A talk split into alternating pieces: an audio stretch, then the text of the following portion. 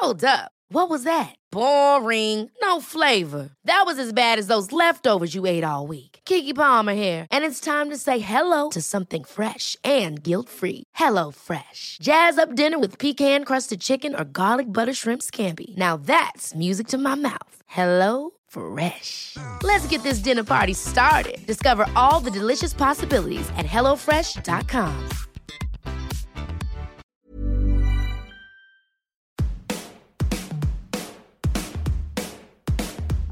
Hello, and welcome to The Shift, the podcast that aims to tell the no holds barred truth about being a woman post 40. Created and hosted by me, journalist and author Sam Baker. My guest today is one of the most intelligent, thoughtful people I've ever interviewed. Writer and academic Elif Shafak has written 19 books and 12 novels and been shortlisted for countless literary prizes, including the Booker Prize. Known for her bravery and outspokenness, she has almost 2 million followers on social media and is the best selling female novelist in Turkey, a country to which she has been unable to return for the past five years after being put on trial for, amongst other things, insulting Turkishness. There's nothing on paper that says I can't go back, but I don't feel comfortable. I have been, you know, put on trial, prosecuted, investigated because of my fiction. Her latest novel, The Island of Missing Trees, about the partition of Cyprus, is also about love, longing, exile, and the environment.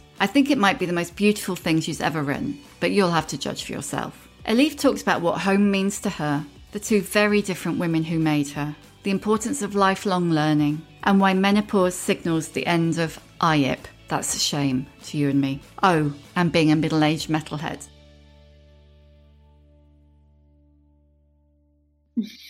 I wish we were in the same room right now. Oh, I know, I know. I didn't get a chance to tell you how much your book, you know, what it meant to me, how inspiring it was to me, and in a way, how it found me at the right time. You know, I'm going through lots of changes myself, so I found it very brave, but also so candid, you know, so inspiring. Really, really thank you for writing it. Oh, thank you, Elif. That's just made my day because I I really wanted to write the book that I wish that I could have found, Mm-hmm, mm-hmm you mm-hmm, know, in mm-hmm. my late forties when I yeah, was exactly, yeah, coming up against everything and Mhm. just not really knowing what was going on. You know, menopause, yes, but it's so much more than that, isn't it? It's so much more, right? I mean, the entire journey, the changes, physical, psychological, mental. So we don't have enough knowledge. It's just unbelievable. It affects the lives of every woman, and yet we're hungry for knowledge. I found your, your book really, really eye opening. And I really believe it should be translated into many languages. I'm not quite sure where to start with that. It hasn't been translated at all yet. be. So, oh, that's amazing. Thank you. I'm so I'm so glad.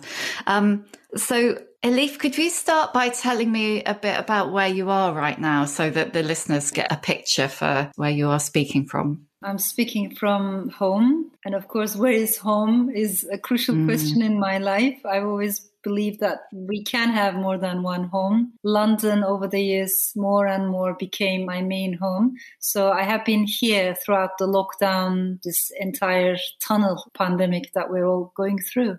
Home is it's a strand in all of your writing, isn't it? Do you feel a sense of home anywhere now?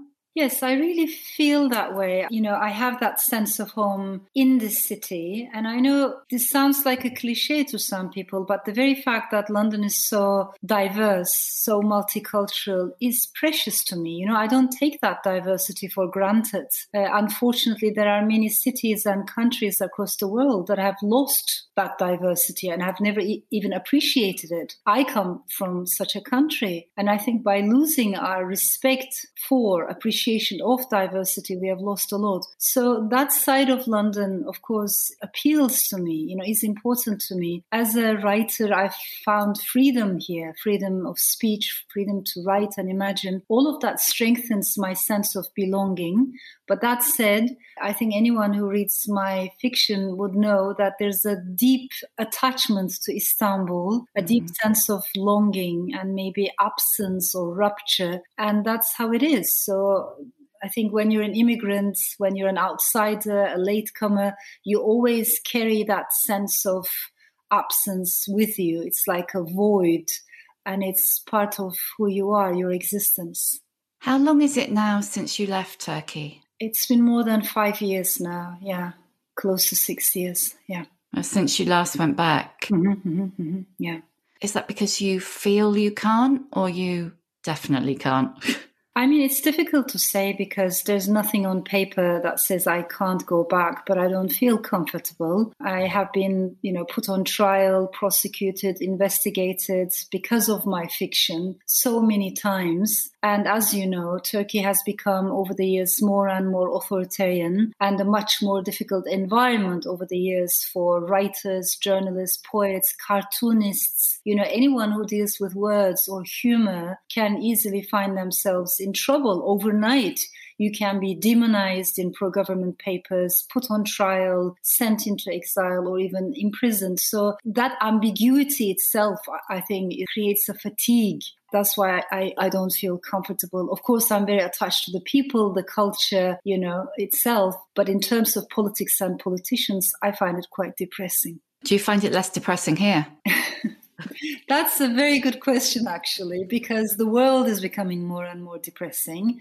And I never forget when I first moved to the UK more than 12 years ago now, this conservative politician telling me that surely I would never ever compare Turkey with the UK because the UK is so beyond the troubles of places like Turkey. That kind of dualistic way of seeing the world, I think, has been and should be shattered to pieces. You know, now we know, especially after 2016, why 2016? Because Trump happened. We've seen the rise of populist movements across Europe. We've seen Brexit, this entire Brexit saga unfolding. I think now we know better and we know that there's no such thing as solid lands, you know, where everything is safe and sound and you don't have to worry about women's rights, LGBTQ rights, or rule of law, versus liquid lands where you have to worry about all these things. There's no such thing. I think we're all living through liquid times. And in that sense, you know, in any country, democracy can start to backslide. And I think in every country, we need to worry about the future of democracy and we need to be more involved, engaged citizens, therefore. Nomadic's not really quite the right word, is it? But you, you weren't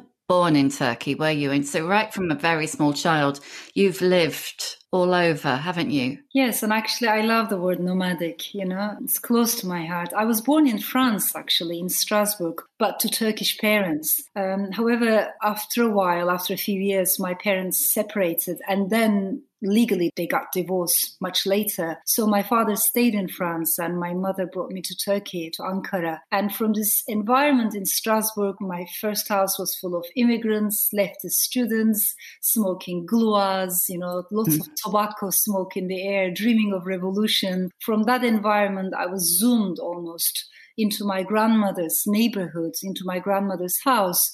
This was a very, very conservative, patriarchal, and inward looking neighborhood in the middle of Ankara. So it was a bit of a culture shock for me. I think I've always felt like an insider outsider throughout my life for different reasons. You were brought up really by two incredibly different women when you're your mother and your grandmother. Can you tell us a little bit about that? Yes, and it was a bit unusual to be honest because I was uh, raised by a single mom, a working mom. And this neighborhood that I'm talking about was really full of large, extended families where the fathers were clearly head of household, you know. That wasn't the case in my upbringing. And I was raised actually by two women, as you pointed out, because when my mom came back to Turkey, because she had married so young, because she had dropped out of university thinking love would be enough, love was the only thing she needed in life, by the time she came back as a young divorcee, she had no diploma, no career, no money, nothing to fall back on. And usually young women or women in such situations are immediately married off to someone older in such conservative settings. But it was my grandmother who prevented that and who said, no, actually, my daughter should go back to university. She should start all over and graduate and have a diploma, have a career, have choices. In the meantime, I will take care of my grandmother granddaughter.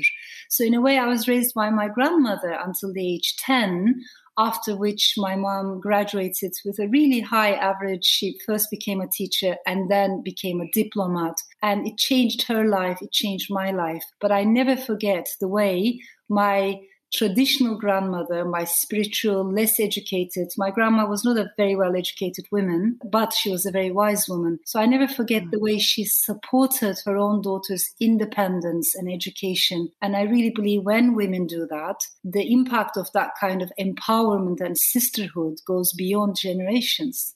It's so interesting that, you know, given what your grandmother had been brought up to believe and the life that she had lived, that she kind of went against all of that to insist that your mother lived a different life. Yes, and had she not done this, I don't think my mother would have found the courage to go back to university. It wasn't easy for her, you know. So my grandmother's voice was very important. She was a bit like a matriarch because that's one of the paradoxes of such countries like Turkey. Even though they are clearly very patriarchal in the public space, sometimes within the private space there are these pockets of matriarchy where older women, usually grandmothers, have a voice, have some kind of power. And my grandmother always used that power to empower other women. Uh, she was a bit of a healer, you know, in her own way. So people would come to visit her, and her house was full of magic. It was full of superstitions. I've never forgotten that oral culture and oral storytelling that she has introduced me to, and I've never belittled that world.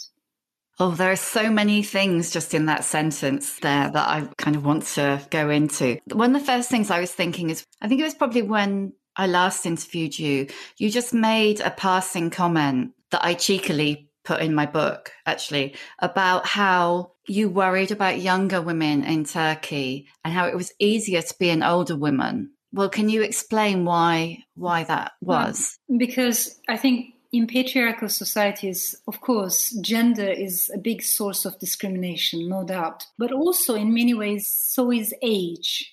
You know, mm. there are also these invisible barriers. Uh, young women, I think, especially young women, find it harder. And women do not get respect until they are deemed to be old in the eyes of the society. What does that mean? You have to be defeminized, desexualized in the public eye. It is only then that women earn some kind of respect and, and power and authority. So that has always troubled me. You know, in traditional settings, this is something I've observed, which means that it is much, much harder for younger women, and we need to empower them especially. It's really interesting because I've spoken to so many women who are, are kind of around about our age, older. I mean, I'm a, a little bit older than you, who talk about visibility in a patriarchal way into invisibility and having a problem with that. And I wonder whether that's a Western thing. Is it the reverse in Turkey? Or- you know, certain things are universal, I, I think certain patterns, but they're more intensely concentrated the more patriarchal a country is. I mean, I'm not denying the fact that patriarchy is universal. It's just more concentrated in some parts of the world. But the struggle for equality, gender equality, uh, I think the feminist consciousness, awareness is needed everywhere, east and west, north and south. But I think what is happening is maybe, and I don't know if you'd agree, as we get older, maybe we care a bit less about what people are going to think about us, say about us, which is not a small concern at all. If I may give you an example, as an author, I used to go to schools a lot in Turkey, but also in different parts of the Middle East. I had the chance to talk to students from different age groups. And one thing that stayed with me was if you speak to six year old, seven year old, eight year old kids, it's amazing to see how much confidence they have, you know, so much chutzpah and imagination. If you ask in a room full of small children, is there anyone who would like to become an artist someday? So many hands go up. They want to be poets and writers and artists. And at that age, I think girls are just as confident, if not even more confident than boys. But then I would go and visit high schools and everything has changed. Now nobody wants to become a writer anymore. Nobody wants to be called a poet anymore. And equally striking, I think, is the fact that girls have become timid. They don't want to speak up because we have taught them year after year at school, in the neighborhood, in the family, they should be careful, you know, how you sit, the length of your skirt, you know, your body language. Don't say anything that might be misunderstood and judged by others because you will be stigmatized, you will be labeled. We teach this and we make our girls lose that inner confidence that they naturally had when they were younger. That really breaks my heart. So I think as we get older, maybe we regain some of the earlier confidence that we had, you know, at the beginning of our lives. Some of us find that confidence earlier through art, through, you know, other forms of expression. Some of us find it later in life. But I think age makes a difference in that sense. No, I totally agree. It's almost like you learn about the box that you're meant to live in somewhere between you know, five and six and 10, maybe. And then it's only really when you hit your late 40s and 50s, then you start to think, what is this and why have I accepted this all this time? What was your personal experience of that box? So many boxes, not only one. I think, yeah, I've always had a trouble with being pigeonholed and, and pushed into any label or box. As writers, we only want to be writers, don't we? You know, we just want to be storytellers. We don't want the labels. And yet those labels are constantly attached to us. I think I also found it very hard as a bisexual woman in Turkey you know, to talk about gender and sexuality. The reason why I'm emphasizing this is because many people, of course, understand that it's difficult to question political taboos in Turkey, and that might get you in trouble. But sometimes people do not realize that it is equally challenging to write about sexuality and gender. And I think it's much harder for women writers. So I felt the need for that fight and struggle all the way through. If I may add this, being Turkish is a very heavy thing. Being a writer in Turkey is heavier, but being a women writer in Turkey is even heavier. That's how I felt for so many years. It's only quite comparatively recently, wasn't it, that you have spoken about being bisexual? Was that a long journey to realizing you were bisexual or a long journey to reaching a point where you felt you wanted to speak about it? It was a long journey to be able to talk about it. Actually, I think I have, I thought I had spoken about it in so many different ways, in the sense that when you look at all my interviews throughout the years, there's a very clear emphasis there on LGBTQ plus rights, you know, in addition to gender equality. And for me, these are not separable. You know, LGBTQ rights is a big part of my feminism, and it breaks my heart sometimes, especially in this country, when people treat the two as mutually exclusive things because they are not. So, again, as I said, when you look at my interviews, my speeches, my public talks, it's always there. But most importantly, it has always been a big part of my writing to pay attention to minorities, to anyone who feels like the other, you know, to, to focus on the periphery rather than the center. So, whether it's sexual minorities, cultural minorities, I think I've always, in my own way, tried to give more voice to people whose voices we don't normally hear. But even though that was always there, I never had the courage to say, you know, this is also who I am. This is also my personal journey ever since I was a young girl. That took a long time for me to be able to come to that point because I knew that as soon as I said this publicly, I would get a lot of hatred in Turkey. Uh, I had to deal with a lot of abuse, verbal abuse. And it happened exactly like that. You know, after my TED talk, my second TED talk for days, weeks, and months, that abuse went on non-stop. But the only difference is I was ready to weather that storm. But before I wasn't. I wish I had the courage to do it before but it took me a long time to come to that point. I think you'd already weathered quite a lot of abuse for what you'd done really before that. Even at that point, were you tempted into silence rather than go through what you knew would be coming? I mean, I didn't see it as a silence because I was writing it in my fiction. And then, of course, you always say to yourself, do I need to also personally, you know, talk about it? Is it not enough that I'm writing about it and talking about it in more perhaps universal, general terms? And please don't get me wrong. I'm not saying that everybody needs to come out. You know, every story is different. Each and every one of us, life is already difficult enough. So whenever you feel like it, all I can say to anyone who's listening to our conversation right now and might feel something similar, you will come out.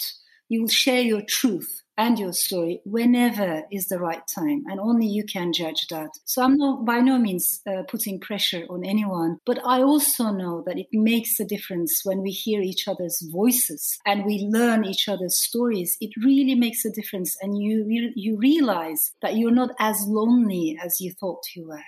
Because you've devoted your career. I mean, when did you start writing? I can't remember when your first novel was. Yeah, actually, my first novel was published at um, a young age. I was in my early 20s, and I started writing fiction in a way ever since I was a child. But of course, that's not because I was dreaming of becoming a novelist. I was not because I was, you know, dreaming of being a writer someday. I didn't even know such a thing was possible. There were no writers around me. It was really like walking in, in a dark room trying to, you know, find your way without falling down. I needed books because I thought life was very boring. You know, being a lonely child raised by a single mom, you know, all these cultural migrations, movements added a lot of layers to my sense of solitude. And I think I found life so boring, but the land of Storyland so colorful and real. I prefer to stay in that zone. So it was almost like an existential need for me. The desire to devote my life to literature, to books,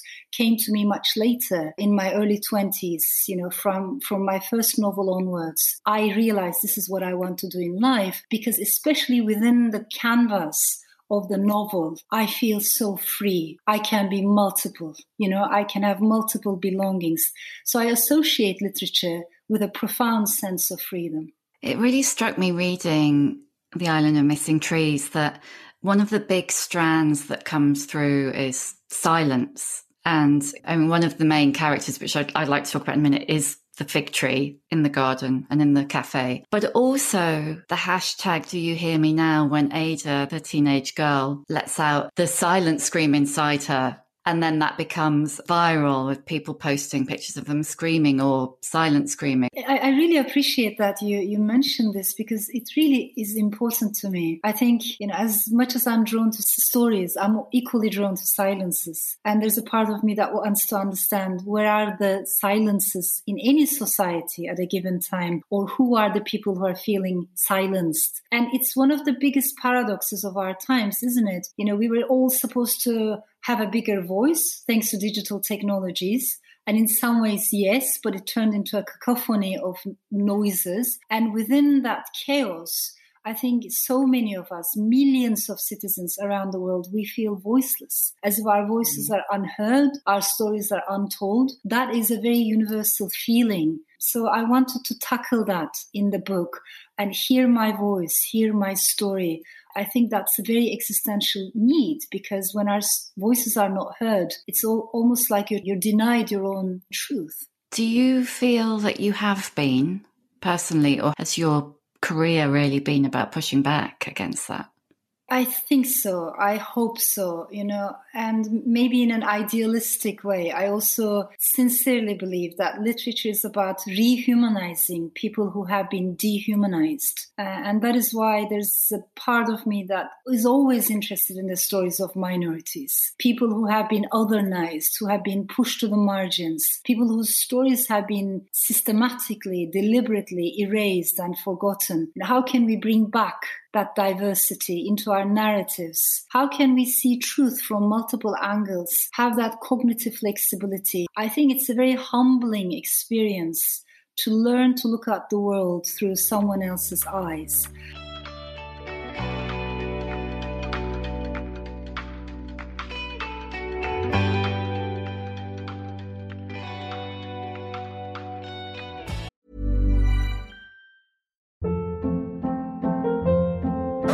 Hold up. What was that? Boring. No flavor. That was as bad as those leftovers you ate all week. Keke Palmer here, and it's time to say hello to something fresh and guilt-free. Hello Fresh. Jazz up dinner with pecan-crusted chicken or garlic butter shrimp scampi. Now that's music to my mouth. Hello Fresh. Let's get this dinner party started. Discover all the delicious possibilities at hellofresh.com. And that is why we need literature. Of course, I have a lot of respect for authors who write in a more autobiographical way. And of course, I'm not denying the fact that whatever we write about, there are always autobiographical elements in all our work. But that said, my approach to literature is not necessarily autobiographical. I am much more interested in becoming someone else, someone other than, you know, the self that was given to me by birth. That to me is much more interesting. So I think I perceive literature, if I may use this word, in a more mystical way, in a more transcendental way, to become someone else and then someone else, to look at the world through their eyes. It's a good intellectual exercise but it's also a good exercise for the soul because it makes us less arrogant and I hope it makes us a bit more humble. When was the last time we ever said, I don't know? We don't say, I don't mm-hmm. know anymore. You know, you can ask me anything. I can ask you anything. If we don't know the answers, we can Google it. And in the next five minutes, we'll have something to say about the subject. That doesn't mean I know the subject. So we forgot to embrace and understand our own ignorance. And that is very dangerous. I think literature helps us to understand our own ignorance in the kindest way possible. And it's a good thing to become someone else for a few hours, for a few days, just to journey into other people's existence. I find that very valuable and needed in, in our deeply troubled world. It's so interesting. I remember when I was working on a magazine and mm a new girl had started and I said to her boss, Oh, how's she doing? And she said, Well, she's good, but the problem is she doesn't know what she doesn't know. Hmm. and at the time, I thought that was a bit patronizing. But the more I think about it, the more I think it's so true and it's so important. So important to know what we don't know. Yeah, absolutely. One of the things I've noticed in this book is it it feels like you have slightly more in the way of older female characters, uh, particularly Miriam mm-hmm. and Costas's mother, but she is quite archetypal and yet not. And I was really interested in that. That seemed to me to be quite new for you, mm-hmm. Mm-hmm. The, the older female character. Who or what inspired them? I mean, I am interested in women's lives and experiences, women from different background, different age groups. Uh, but your question made me think, you know, uh, and I really appreciate it. Maybe as I'm getting older, I also feel more comfortable about writing older women's experiences. But what really, really intrigues me is this generational continuity, but also discontinuity. You know, the things we cannot talk about easily in our families, the stories, but also the silences. What is transmitted from grandmothers to daughters to granddaughters, and what gets lost in the way, and why. So that is something that intrigues me profoundly. Has there been much talking in your family, or are they a family of not talkers? There are, I mean, there's storytellers, but at the same time i was always aware that there were silences. And and also there are silences on my father's side because i grew up without seeing my father almost not at all. You know i've seen him very few times throughout my life. So that in itself is a void is a sense of absence. I have met my half brothers in my late 20s um, and you know we haven't spent a childhood together. We could have. That also is an absence. So i think I was very much aware since an early age onwards of those pockets of silence and absences in families. When we're meeting Miriam, well, when Ada is discovering Miriam, I loved Miriam's description of menopause as, as the end of ayip, which is shame. Yes, absolutely. That's Isn't the word of our, you know, lives of so many millions of women in Turkey and beyond, ayip you know how you sit um, close your legs make sure your the length of your skirt is suitable you don't show your you know arms the sleeves and etc you know everything is ayıp ayıp don't swear don't use bad words don't laugh out loud watch out your own laughter monitor it. I cannot give you, you know, you, you, enough details and examples, but it's full of cases of ayip. And I think when you say, okay, no more shame, no more ayip, and when we manage to free ourselves as best as we can, as radically as we can from all those patriarchal teachings and sexist teachings, that is when we start a new life and a new journey. And I think Mariam in the book is precisely at that point in her life. Yeah, I love the way it's illustrated by her bringing, you know, a huge suitcase of clothes that she's literally never worn. Yeah. because she's felt like she can't. They're too colourful, they're too loud, they're too yeah, yeah. not who she is. But she's carried them with her across, you know, thousands of miles. So yes, because in England, I mean, she's coming from Cyprus, and uh, in England, nobody's going to judge her, even if she wears these very colourful pistachio green, coral red skirts or dresses. To be honest, I sympathise with Mariam a lot. Um, I'm a bit like Mariam too in my inability to wear colours. I love colourful accessories. Yeah. However, when I look at my own journey, I've been wearing black, black, black for so many years. I, I, love the color black. I love wearing black, but it's also, I have to admit, an inability to wear colors. And I've always admired women who are so comfortable in their own body, you know, in their own colors and they radiate that energy. There's a part of me that envies that. So I really sympathize with Mariam's contradictions. Can you imagine yourself branching out? we are branching out as women, aren't we? I mean, we are renewing ourselves, and that's the beauty, I think, of life. We learn at every every step of the journey, like the phases of the moon. So, like trees, uh, we are, but that doesn't mean always our roots are in the ground. Sometimes our roots are up in the air, and you know we're nourished by travels, by migrations, by multiple cultures. I really think tree is a wonderful metaphor, particularly for women's lives and experiences. And it's not a coincidence, if I may add, that in Greek mythology and in many mythologies, there's that association between women and trees, arborescent lives. Always in your writing, the place plays a massive role, is a character almost. You know, this book is exactly the same, but the fig tree is such a dominant character and such a strong voice. And I just, she, it is she. It is she, yes. She's a fig tree who doesn't need to be near a male tree to exactly bear fruit. Yeah, yeah. She's the most incredible character, wise, and obviously 140 years old. So um, there's a, an interesting line, and I think it's the tree who said it.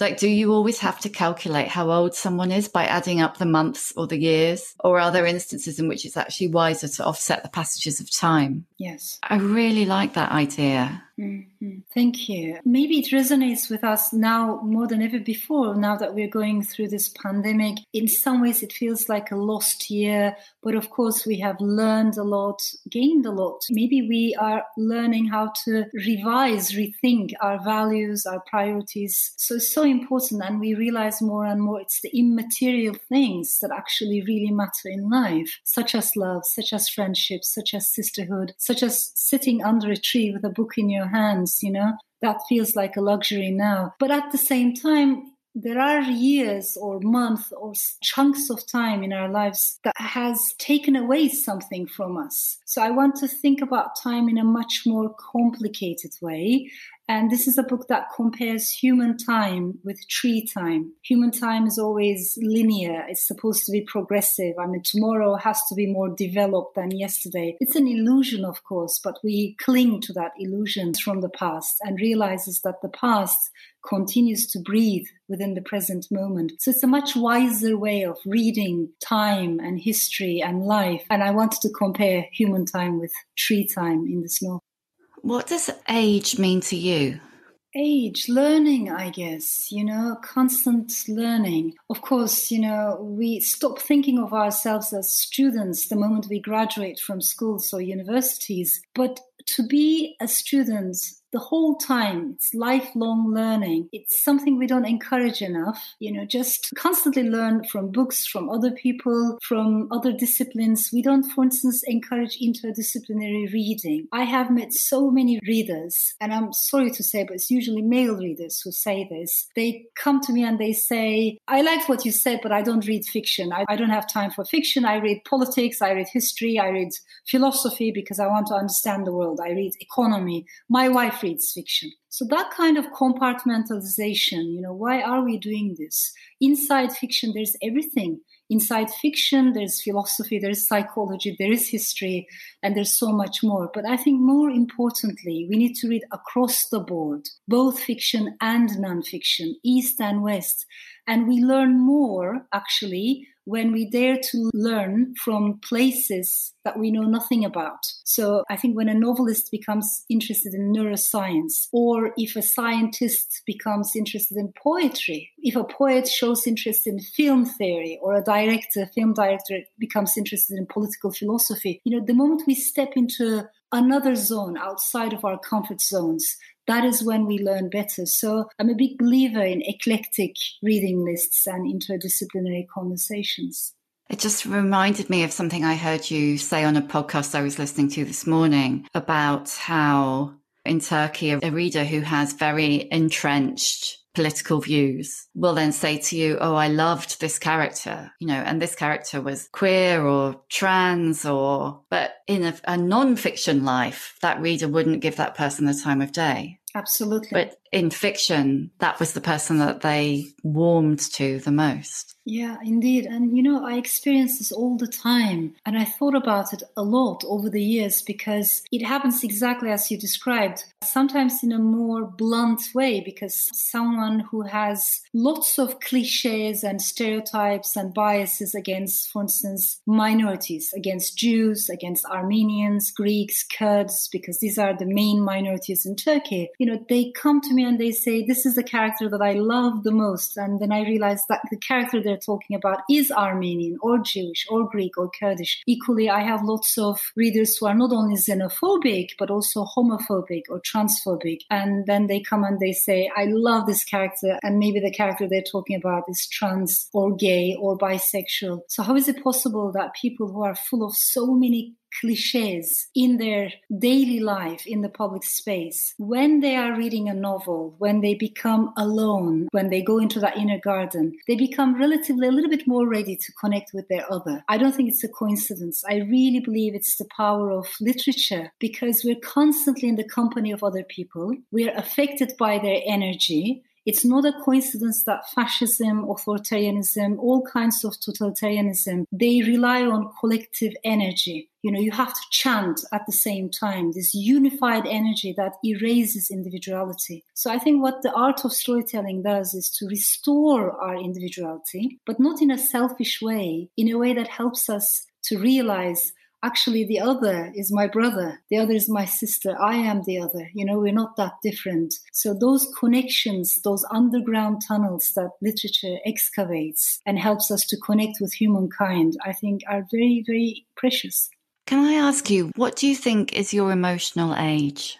It's difficult to judge for me. I mean i I'm someone who really thinks a lot about emotions and emotional intelligence. I don't belittle that at all. And it troubles me to see how emotions are associated with weakness. And I think that puts a lot of pressure on women, particularly on women in fields that are traditionally male dominated. Today, unfortunately, in the age of populism, it's usually demagogues, populist demagogues, who understand the power of emotions better mm. than their liberal counterparts, you know, and they speak directly to people's emotions. So, all I'm trying to say is, in a nutshell, I think this is the age of anxiety. There's an existential angst, which is deepened by the pandemic and its consequences. There's a lot of uncertainty, ambiguity, there's fear, there's anger, frustration, all of which is actually quite normal. If we don't find ourselves from time to time overwhelmed with these seemingly negative emotions, maybe we're not really following what's happening in the world. The challenge is once we recognize and embrace our emotions, how do I make them a little bit more constructive, a little bit more useful, helpful, not only for myself as an individual, but also for my community and society? Anger is very high energy, and the beginning of anger can be an amazing force. But the problem with anger is it's toxic. After a while, it becomes destructive, repetitive. So you need to channel anger into something more helpful, useful. We have to find better ways to channel our anger. What do you do with your anger? I walk and I am a huge fan. Uh, that never changed ever since I was in my early 20s or younger, actually. What I'm trying to say is I'm a big fan of heavy metal music, particularly genres of heavy metal. I love that kind of music, particularly industrial metal, gothic, symphonic, Viking, pagan, metalcore, thrash metal. I I love that music, and it's it really helps me to find a calmer energy. And I don't believe people who say, "Oh, people who listen to this kind of music are, you know, aggressive." Actually, I've met lots of musicians and fans over the years, and many of them, not all, of course, but many of them are really, really gentle souls. I mean, I knew that about you. I think if I didn't, I would be surprised. But I remember the last time I interviewed you, and the sound guy said, Oh, do you want to pick some music? to lead in, you know, I can't remember what the right description is now. And you said, Have you got any metal? And he was so shocked because he was thinking, Oh, maybe a bit of jazz or. True. I mean, they don't expect them, you know, middle aged Turkish woman to be a metalhead, but I am, yeah. It's one of my favorite things about you. Um, can you recommend either a book that's meant a huge amount to you or a book that you've read recently that you'd like to recommend? One book that left a huge impact on me in my own journeys was Orlando, Virginia Woolf's Orlando. Mm.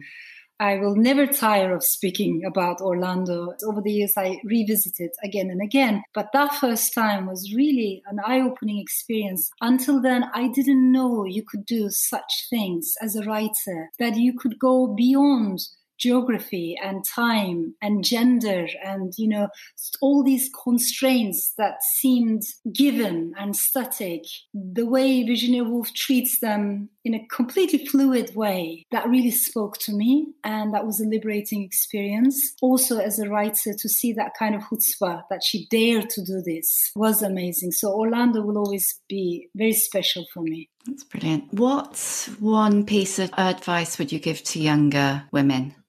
Please do not worry. I know it's easier said than done, but please do not worry about what others might say about you, how they might judge you. really doesn't matter. And try to spend more time with people who support you, encourage you, and who want you to be, you know, successful or happy. I think kindness is contagious try to spend more time among people who are kinder to you. That is so important. I really wish I knew this when I was younger. And stay away from people as much as you can whose energy just pulls you down. We don't need that. It can be hard to identify those people, can't it, in the beginning? Of course, we don't know. Also, what is even more difficult is sometimes we do it to ourselves, don't we? So there's this mm. nagging voice that we, mm. we internalize the gaze of patriarchy. When we are alone on our own, we look in the mirror and we find all the flaws and faults in our bodies. Fault according to whom? Flow according to whom, you know? So I, I think when it becomes even more difficult is when we internalize other people's voices and the gaze of the system or the gaze of patriarchy. But to be aware of it, to try to lessen it, even if we can't eradicate it completely, at least to be aware of it, I think is helpful. What's your superpower? I don't have a superpower, but the art that I'm in love with, the art of storytelling, I really believe it has a transformative power. So it's it's the art of storytelling itself. Name an old bird role model, so an older woman who's inspired you. I think I'll say my grandmother. Yeah, yeah, for all the reasons that we have spoken about. Yeah. I'm slightly going to go off now, but there's always a strands of superstition and rationality yeah. in a lot of your work. Would you say you are superstitious? You know, I would claim that I'm someone who loves books and literature and knowledge and that I'm more rational and then, for instance, when we meet, I might silently spit in the air without, you know, as I as I describe in this novel, like Greek women do or Turkish women do. So I catch myself actually doing these little things that I wouldn't think I would do. So there are superstitions in my life. Maybe I'm not a superstitious person per se. I'm not someone who has a closed mind to the world of superstitions. And actually, uh, there's a line in the book, I don't know if you'll remember, it also talks about how when religions clash, superstitions from different cultures can be surprisingly similar. So you can find very similar superstitions in Ireland, in Wales, you know, in South America, across the Middle East. That to me is mesmerizing. Superstitions and food, those are the two things that do not recognize national borders. And I love that about them. And lastly, how many fucks do you give? You know, I I don't know if I mentioned this to you. To be able to swear in another language is so liberating. You know, I realize I care more and more about my fellow human beings, their stories. I really, I feel moved when I meet people, particularly living in not easy circumstances, and yet you realize you, they have amazing resilience and determination and then you're ashamed of your own little worries and you know it gives you a better perspective that, that we always learn from each other as human beings. But that said i hear what you're asking. As we get older you care less about you know the judgments maybe things that would pull you down more easily when you were younger. But at the end of the day i think as writers and artists we are emotional creatures I think everybody is emotional. As human beings, we're emotional. But there are people who pretend that they're not. And there are mm. people who are more at ease with their emotions. So artists and writers are more tuned into their emotions. And it's okay if it affects us, you know, someone's hurtful words, if that affects us in that moment of time, that's also understandable. The important thing is can you move on? Can you go beyond that moment? That's the really important thing. That's brilliant. Thank you so much, Thank. It's been absolutely lovely to talk to you. Such a privilege to talk to you. I can go on for hours. It's, it's really a oh. pleasure. Oh. Thank you for listening. You can hear a new episode of The Shift each Tuesday on ACAST, Apple Podcasts, Spotify, or wherever you get your podcasts. If you like what you hear, please do rate, review, and follow because it really does help other people find us. And if you'd like to know more about my own experience of shifting, my book, The Shift How I Lost and Found Myself After 40, and you can too, is out now in paperback. See you next time.